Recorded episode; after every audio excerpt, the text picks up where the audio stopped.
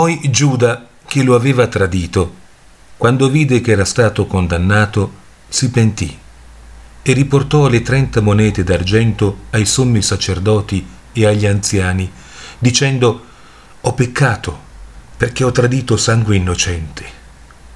Ma quelli dissero Che ci riguarda? Veditela tu. Ed egli, gettate le monete d'argento nel tempio, si allontanò e andò a impiccarsi.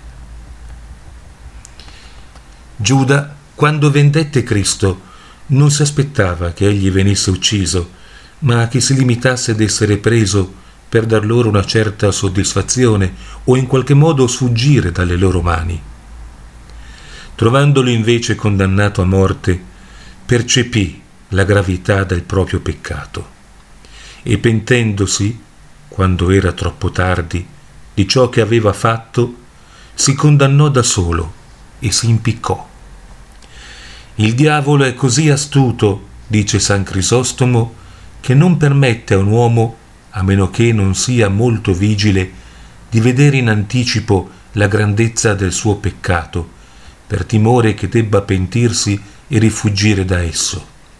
Ma non appena un peccato è completamente compiuto, gli permette di vederlo e così lo travolge di dolore e lo spinge alla disperazione.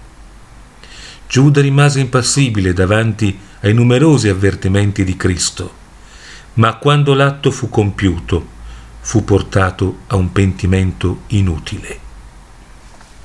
Che era stato condannato, da Caifa cioè, e da tutto il consiglio, e che presto sarebbe stato condannato da Pilato per la loro autorità e per la loro urgente importunità. Si pentì non con un pentimento vero e genuino, poiché questo include la speranza del perdono che Giuda non aveva, ma con un pentimento forzato, tortuoso e disperato, frutto di una coscienza malvagia e di rimpianto, come i tormenti dei perduti. Riportò i trenta pezzi d'argento ai sommi sacerdoti, ossia per rescindere il suo patto, come se avesse detto restituisco i soldi da parte vostra restituite a Gesù la libertà. Così Sant'Ambrogio in Luca 22. Nelle cause pecuniarie, quando il denaro viene restituito, la giustizia è soddisfatta.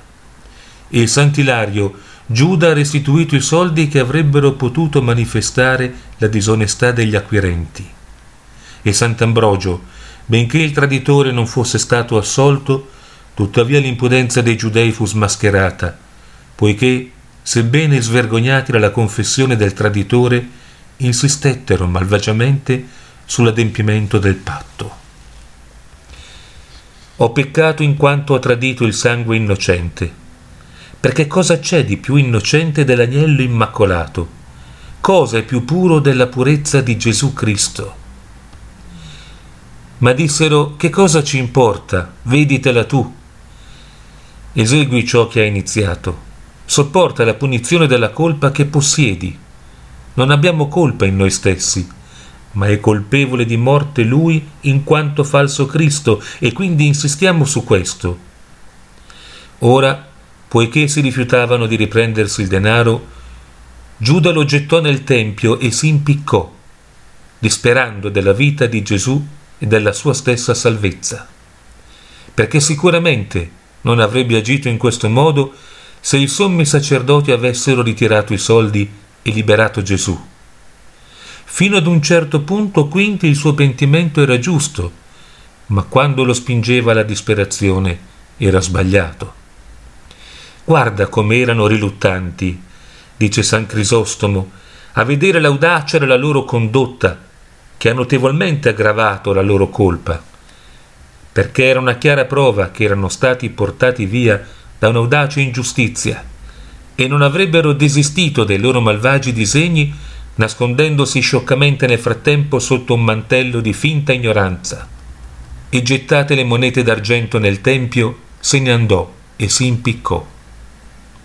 Li portò prima alla casa di Caifa o certamente a quella di Pilato, dove i capi dei sacerdoti stavano perseguendo il loro disegno, e poi, rifiutandosi questi di prenderli, li gettò nel tempio perché i sacerdoti li raccogliessero. Alcuni dei sommi sacerdoti erano probabilmente lì, ma comunque gettandoli nel tempio li dedicò, come prezzo del santissimo sangue, a usi sacri e pii, se i sacerdoti si rifiutavano di riprenderli. Se ne andò e si impiccò. Giuda poi aggiunse al suo peccato precedente l'ulteriore peccato di disperazione. Non era un peccato più odioso, ma uno più fatale per se stesso, come spingersi nelle profondità dell'inferno. Avrebbe potuto nel suo pentimento chiedere e sicuramente ottenere perdono da Cristo. Ma come Caino ha disperato del perdono e si è impiccato lo stesso giorno, appena prima della morte di Cristo, perché non sopportava il pesante rimorso di una coscienza accusatrice. Davide aveva profetizzato al suo riguardo che un'improvvisa distruzione, eccetera, Salmo 35, 8. Così San Leone, o Giuda, tu eri il più malvagio e miserabile degli uomini perché il pentimento non ti ha richiamato al Signore, ma la disperazione ti ha trascinato verso la tua rovina. E ancora, perché diffidi della bontà di colui che non ti ha respinto dalla comunione del suo corpo e sangue e non ti ha rifiutato il bacio della pace quando sei venuto a prenderlo. Alcuni dicono che Giuda si sia impiccato a un fico, l'albero proibito dalla tradizione ebraica e quello del malaugurio. Ora era l'avarizia che spingeva Giuda a questo destino. Ascolta questo, dice San Crisostomo. Ascoltatelo, dico avidi.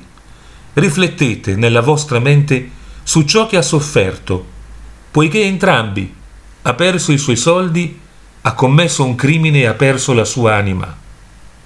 Tale era la dura tirannia della cupidigia. Non gli piaceva il suo denaro, né questa vita presente, né quella che doveva venire. Ha perso tutto in una volta e avendo perso la buona volontà anche di coloro i quali lo aveva tradito, finì per impiccarsi. Questa confessione di Giuda quindi non a parole ma nei fatti era una chiara prova dell'innocenza di Cristo e sicuramente avrebbe dovuto impedire ai giudei di ucciderlo se avessero avuto solo la minima quantità di vergogna. Ma la loro ostinata malizia non poteva essere frenata nemmeno da questo strano presagio. Simbolicamente Beda osserva in atti primo. La sua punizione conveniva. La gola che aveva pronunciato la parola di tradimento fu strozzata dal cappio Colui che aveva tradito il Signore degli uomini e degli angeli era sospeso a mezz'aria, aborrito dal cielo e dalla terra, e le viscere che avevano concepito l'astuto tradimento si spezzarono e caddero. San Bernardo aggiunge Giuda, quel collega dei poteri dell'aria, scoppiò a pezzi nell'aria, come se né il cielo avesse ricevuto né la terra sopportato il traditore di colui che era vero Dio e uomo, e che venne per operare la salvezza in mezzo alla terra.